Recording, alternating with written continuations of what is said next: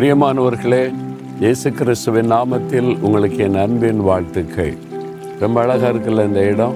மலேசியாவில் மெலக்கா என்ற இடத்துல இருந்து உங்களோடு நான் பேசுகிறேன். இந்த நாளில் ஒரு முக்கியமான வார்த்தையை நான் உங்களுக்கு சொல்ல போகிறேன். என்னவென்றால் ஒன்று தீமத்தை முதலாம் அதிகார பன்னிரெண்டாம் வசனம். நம்முடைய கத்தராக இயேசு கிறிஸ்து என்னை உண்மையுள்ளவன் என்று எண்ணி இந்த கனமான ஊழியத்திற்கு ஏற்படுத்தினபடியால் அவரை நான் ஸ்தோத்தரிக்கிறேன். அதாவது இந்த மாதிரி அக்டோபர் ரெண்டாம் தேதி ஒரு விசேஷமான நாள். என்ன நாள் தெரியுமா? ஆயிரத்தி தொள்ளாயிரத்தி எழுபத்தெட்டு இந்த அக்டோபர் ரெண்டாம் தேதி தான் இயேசுடிக்கார ஊழியமாக ஆரம்பிக்கப்பட்டது. ஒரு ஜபக்குழுவாக நாலு மாவடியில் ஆரம்பிக்கப்பட்டது.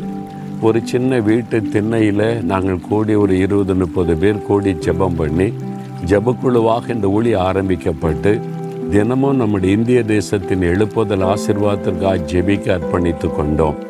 இன்றைக்கு வரைக்கும் அந்த எழுப்புதல் ஜெபம் நடைபெற்று கொண்டே வருகிறது.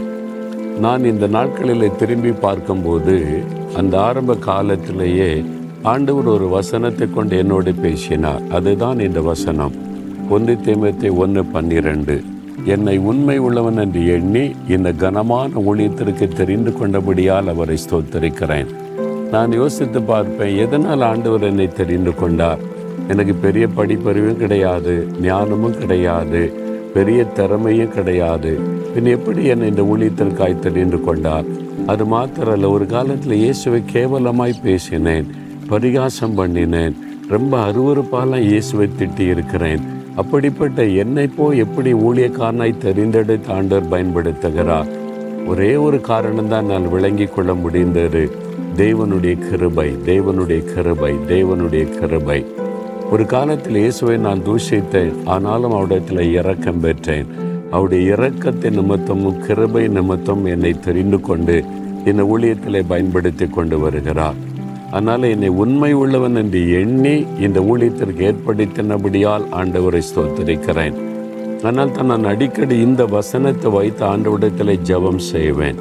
வேறு திறமையோ ஒரு பெரிய படிப்போ ஞானமோ என்னிடத்தில் இல்லாத போது ஏன் என்னை தெரிந்து கொண்டார் என்றால் உண்மை உள்ளவன் என்று எண்ணி. அதனால் தான் நான் அடிக்கடி ஜெபிப்போது நான் உமக்கு உண்மையாய் என் நடந்து கொள்ள எனக்கு கிருபை தாரும். என்னை அழைத்த என் தேவனுக்கு நான் உண்மை உள்ளவனாக இருக்கணும் ஆண்டவரேன்னு சொல்லி அடிக்கடி இந்த வசனத்தை சொல்லி என்னை உண்மையாக இருக்க ஒப்பு கொடுத்து நான் ஜெபிக்கிறது உண்டு. அதை அன்றைக்கு ஒரு நாளிலே நினைவு கூர்ந்திட மாத்தினார்ல இன்றைக்கும் இத்தனை வருட காலமாய் அடிக்கடி இந்த வசனத்தை சொல்லி நான் ஒப்பு கொடுத்து ஜெபிப்பது உண்டு. இன்றைக்கும் அவருக்கு உண்மையாயிருக்க விரும்பிய நற்பணித்தை நான் ஜெபிக்கிறேன். பிரியமானவளை உண்மையுள்ள மனுஷன் பரிபூரண ஆசிர்வாதத்தை பெறுவான்னு நான் சொல்லியிருக்கிறார். உங்கள் அழைத்த அழைப்பில் உண்மையாயிருங்க கத்தர் உங்களை ஆசிர்வதிப்பார். எங்கே தேவன் வைத்திருக்கிறாரோ அந்த பொறுப்பில் உண்மையாயிருங்க நீங்கள் ஆசிர்வதிக்கப்படுவீங்க. நீங்கள் செய்யக்கூடிய காரியத்தில் உண்மையாக நடந்து கொள்ளுங்க கத்தர் உங்களை ஆசிர்வதித்து உயர்த்துவார். உண்மையில்லாத ஏமாற்றுகிற மனிதனை தேவனால் ஆசிர்வதிக்கவே முடியாது. அது ஊழியமாக இருந்தாலும் சரி பிஸ்னஸாக இருந்தாலும் சரி வேலையாக இருந்தாலும் சரி உண்மையாய் நடந்து கொள்ளுகிறவளை தான் கத்தர் ஆசிர்வதிப்பார். நீங்கள் உங்களை யோசித்து பாருங்க உண்மை மொத்தமாக ஆண்டவர் கொடுத்த பொறுப்பை நிறைவேற்றுகிறீர்களா என்பதை.